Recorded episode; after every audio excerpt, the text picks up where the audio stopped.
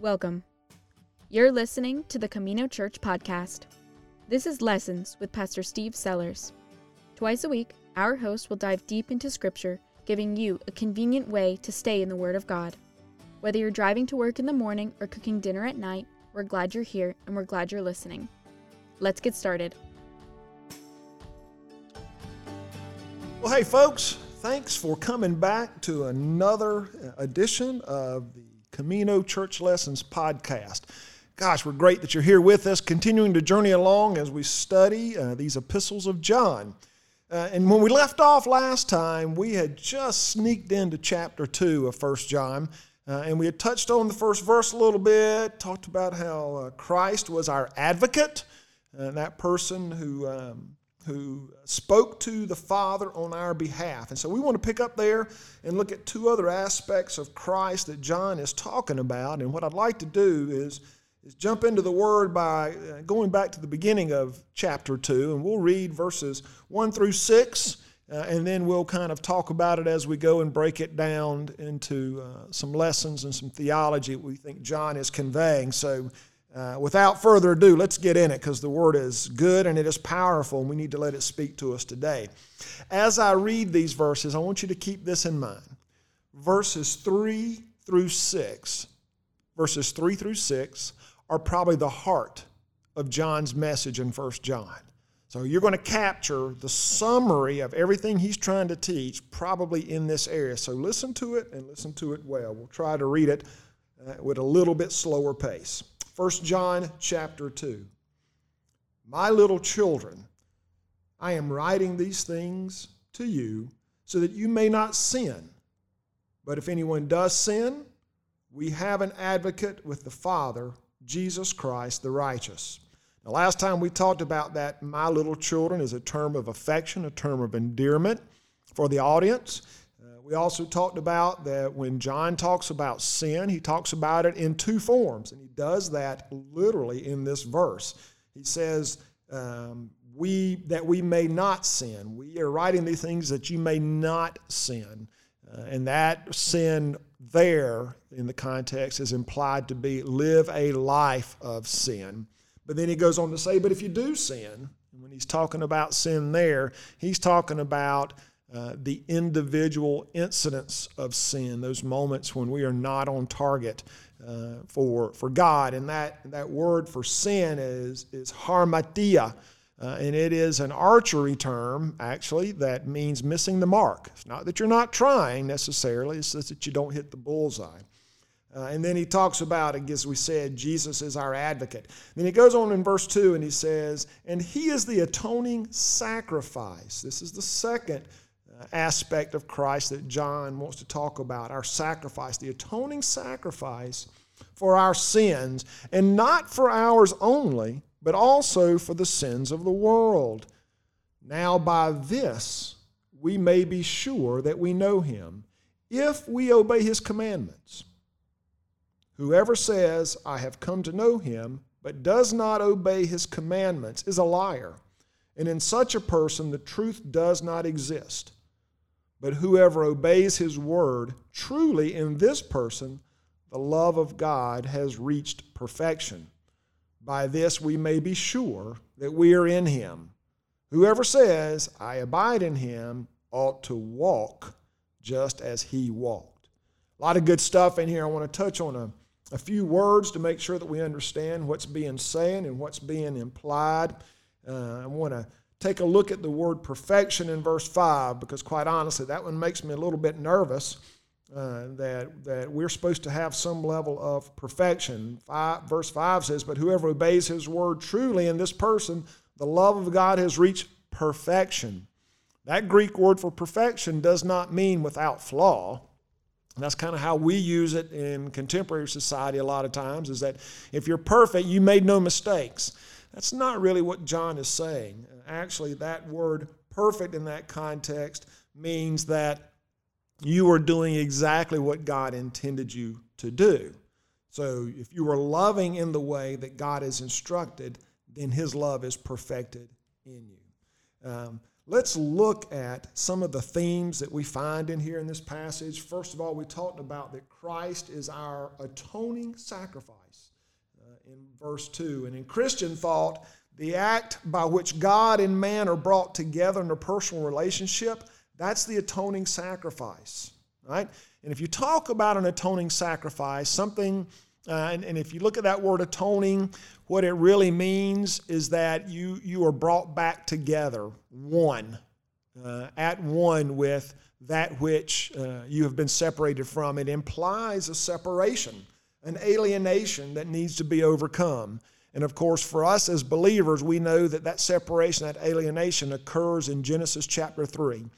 Uh, recall that in Genesis 1 and Genesis 2, we have these two uh, different uh, but amazing stories about God's creation.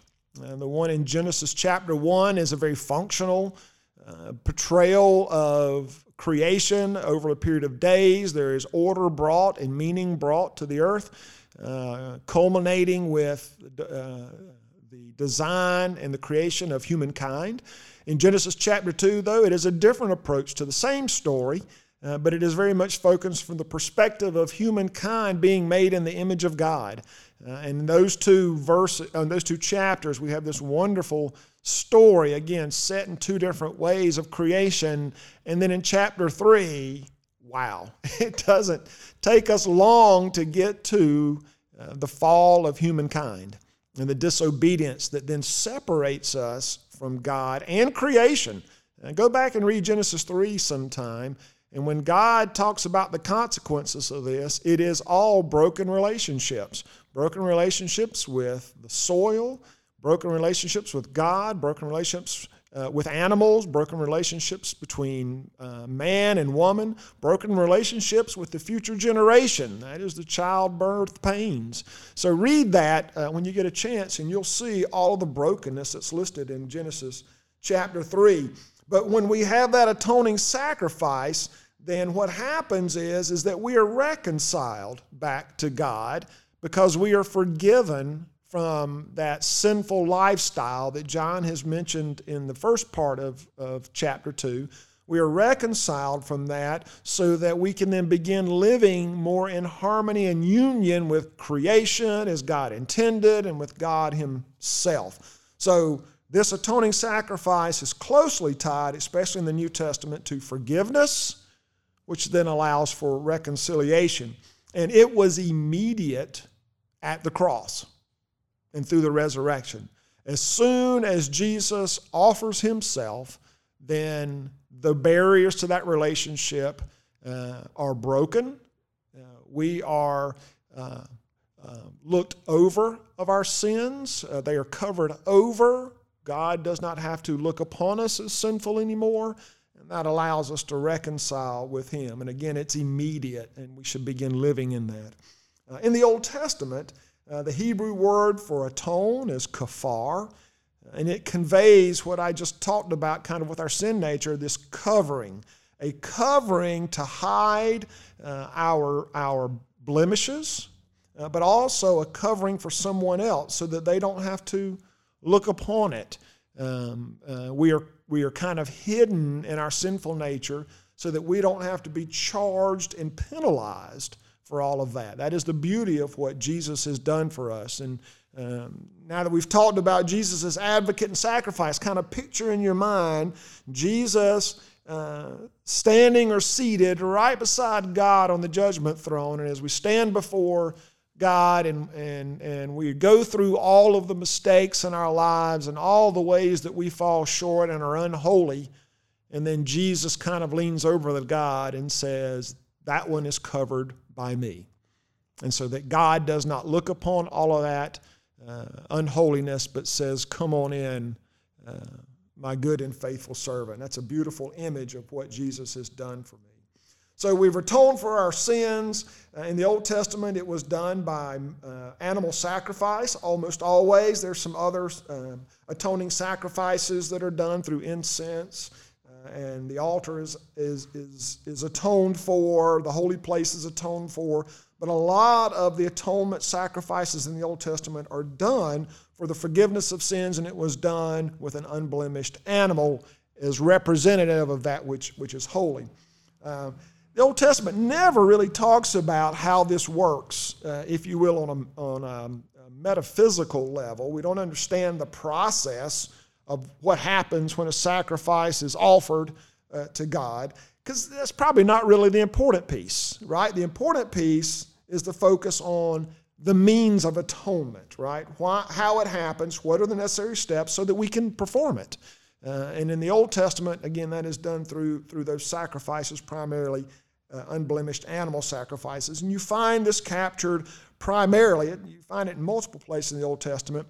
But if you want to go back and, and read about kind of the primary chunk of language written on uh, Old Testament sacrifices, look in Leviticus chapters 4 through 6 and 16, and you will find it there. In the New Testament, uh, atonement, as you can anticipate, takes on a little bit of a different meaning, but it is still central uh, to what is happening with reconciliation and the gospel, the good news that Jesus has come to bring. Uh, the word atonement never really gets used uh, in the New Testament. Uh, the closest word in Greek that we, that we have for it uh, is hilasterion, and that implies um, propitiation, if you will, or expiation. Propitiation and expiation are, are when uh, something replaces something else. Jesus has replaced us uh, at death so that we don't have to experience it. And again, it's that defeating of evil, it's that covering of the sinful nature so that God can be reconciled with us. We can be reconciled with God. You'll see some of that language in Romans chapter 3, verse 25. If you want to write these down and go back to them, feel free to do so. And in Hebrews chapter 2, verse 17. The, the New Testament frames the, the Hebrew understanding of atonement and sacrifice around the person and the work of Jesus. Jesus, specifically Jesus' work on the cross, is where that atonement is accomplished, as we've already said. It doesn't mean that Jesus' ministry is not important. It's clearly important. There is more to our faith uh, than just the act of atonement. That is really the beginning uh, of our faith. Uh, once you are atoned, you're not done, uh, as some people will, will act. Once they have given their life to Christ, then uh, they just kind of cruise on with life after that. But really, uh, and you'll find this in John's writings, Peter's writings, Paul's writings, the book of James is thick with this.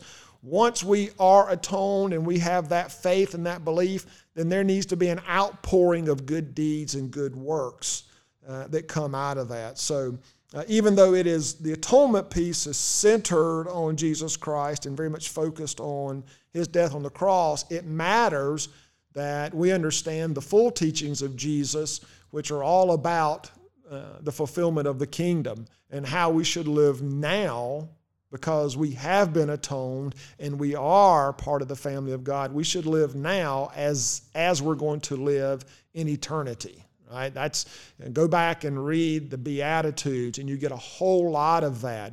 sometimes they seem counterintuitive, and that's understandable because they don't fit in with where our culture is and where society is, and that's the whole point.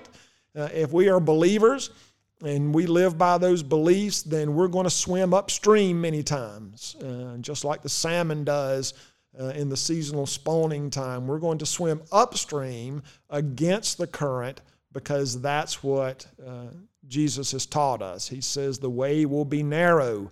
And the Greek word there, when he teaches that, means it's going to be tight and afflicted.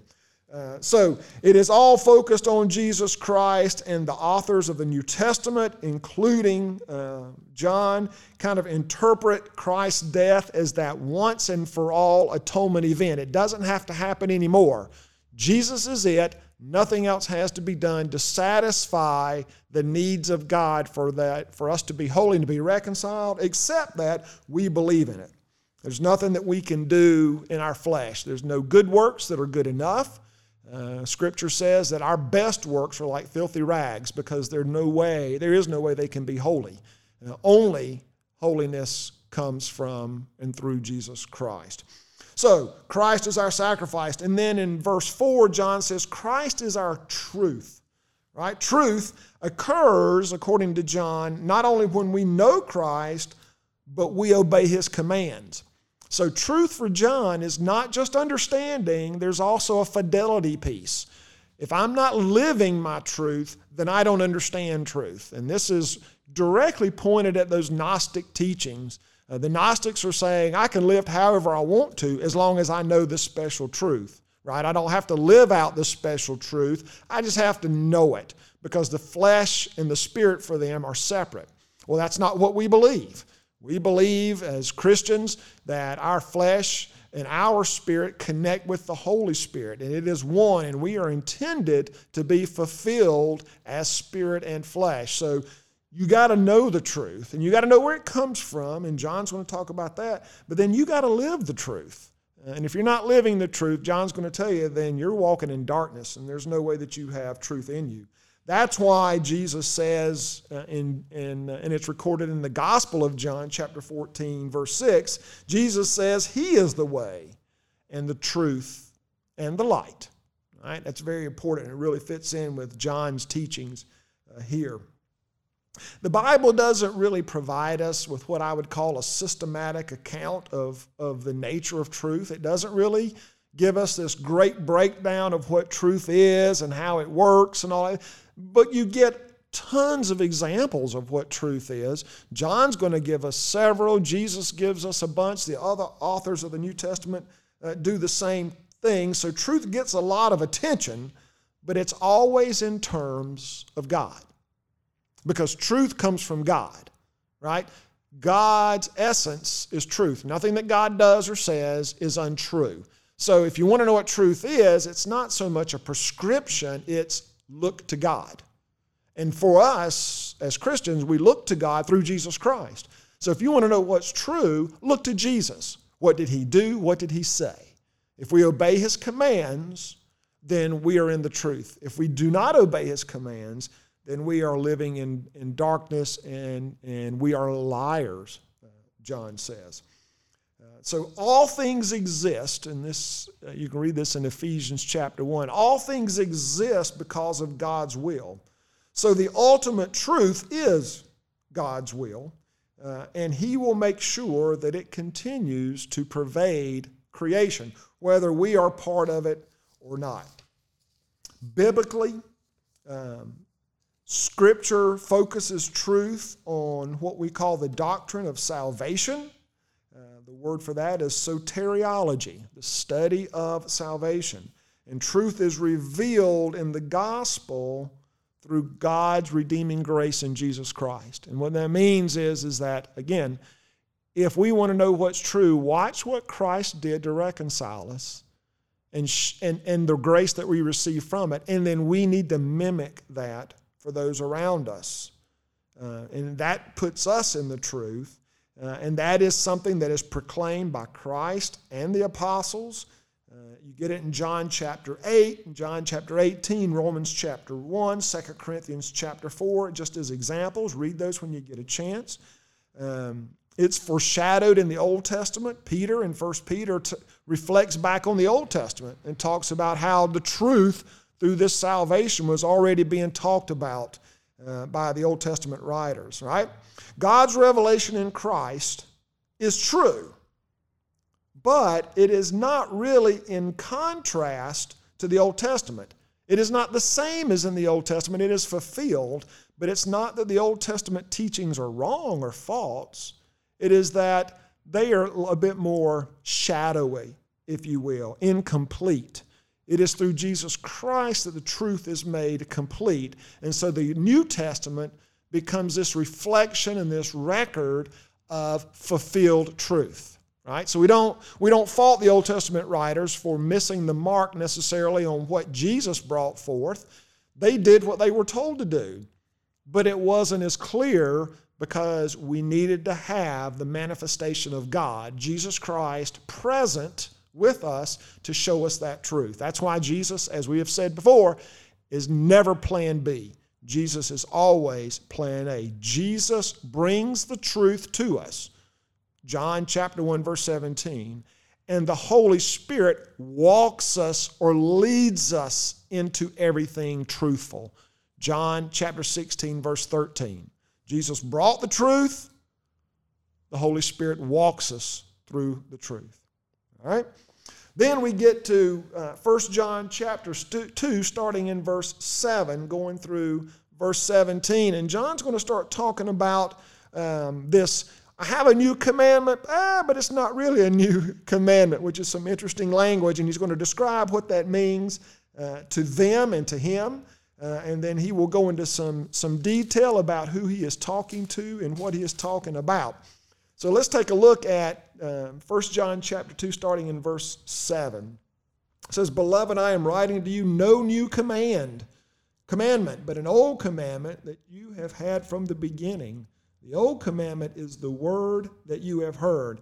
And we're not 100% sure of what John means by the word that we have heard. It could be the Jewish writings in the Old Testament that they, where the command was given. You can find the correct commands to love and for truth back then. You can see uh, the reflections and the echoes of Jesus Christ. So John may be pointing that far back because his audience is, is probably a Jewish uh, Christian audience, uh, Jews who have converted to become Messianic Jews. We're not 100% sure necessarily, but it feels that way when John is writing. If he's writing to Jewish converts, then probably he's reflecting on Old Testament language what were the things that they were told back then. If he is writing to Gentile converts, then they have no uh, uh, foundation in the Old Testament. He's not really reflecting on that. He would be more reflecting on the earlier gospel writings, and we'll talk about that in a minute. So, what is John trying to cover in this verse uh, and in this passage? Uh, let's look at verse 8 and kind of read some more, and then we'll come back and summarize it says, Yet I am writing you a new commandment that is true in him. This is what makes it true. It's true in Christ and in you because the darkness is passing away and the true light is already shining. Whoever says, I am in the light while hating a brother or sister is still in darkness. Do you see the, the understanding and the fidelity there? If you know the truth, but you hate someone because you can't hate, truth is love, love is truth then you're still in the darkness.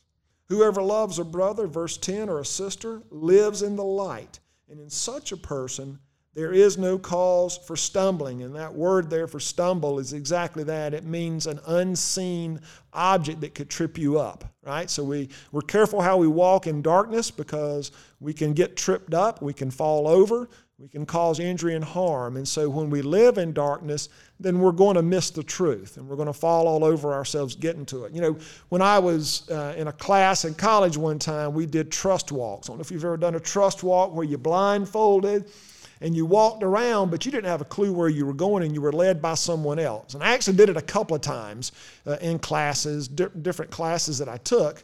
Uh, the first time I did it, uh, the classmate that walked me around was a bit of a joker, and so he he had a joyful time into running me into everything. he ran me into a wall, he ran me in, uh, into a set of steps, into a guardrail. He was having a blast leading me incorrectly. And I couldn't do anything about it. I couldn't see. When I did it the second time, I had a young lady who was a classmate, and she was great. And of course, she was a bit more caring and understanding.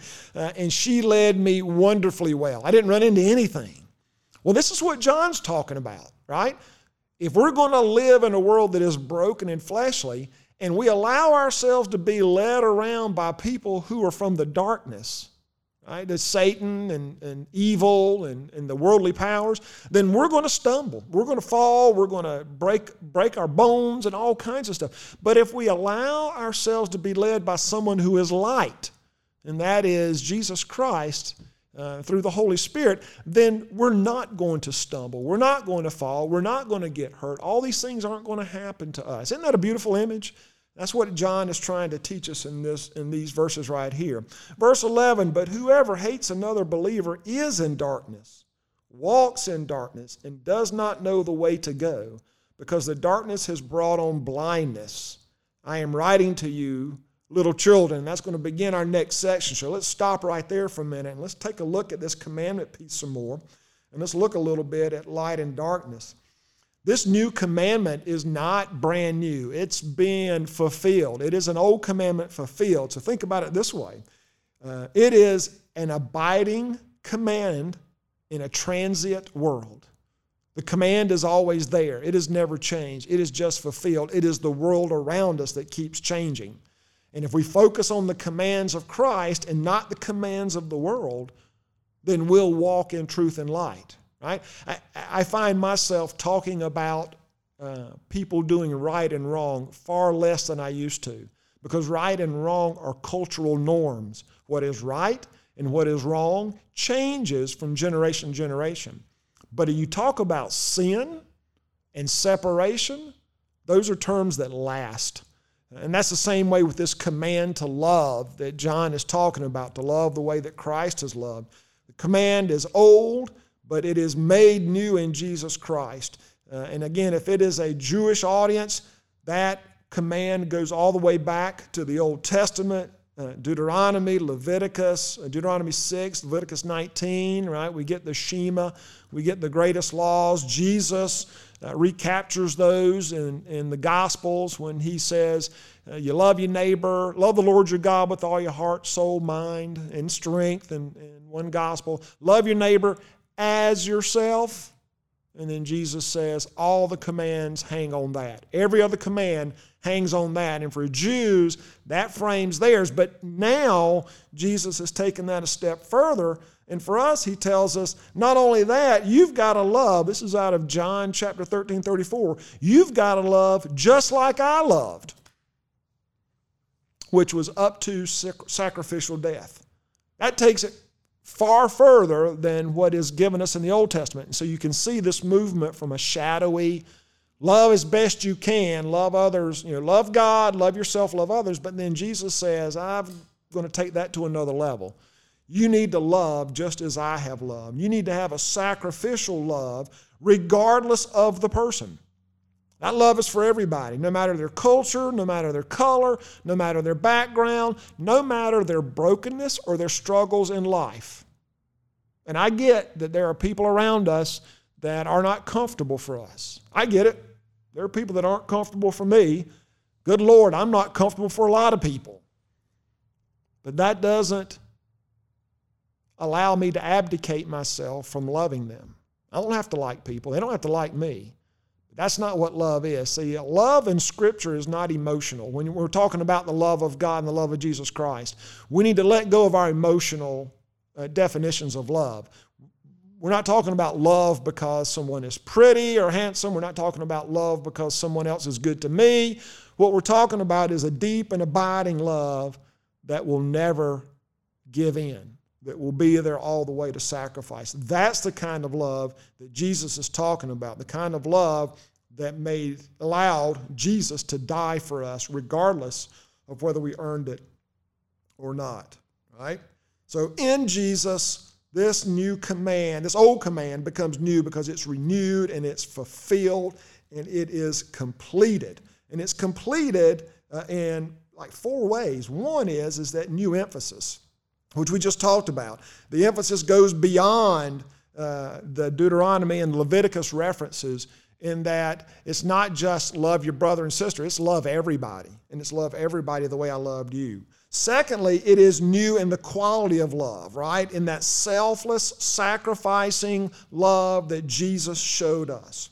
Thirdly, it's new in the extent of the love. It goes beyond other believers to everybody. Think about that story of the Good Samaritan. What a great parable that Jesus told uh, to, to, to grab hold of that lawyer, that scribe who was trying to define his community as narrowly as possible because he wanted to be comfortable. And Jesus changed the definition of neighbor.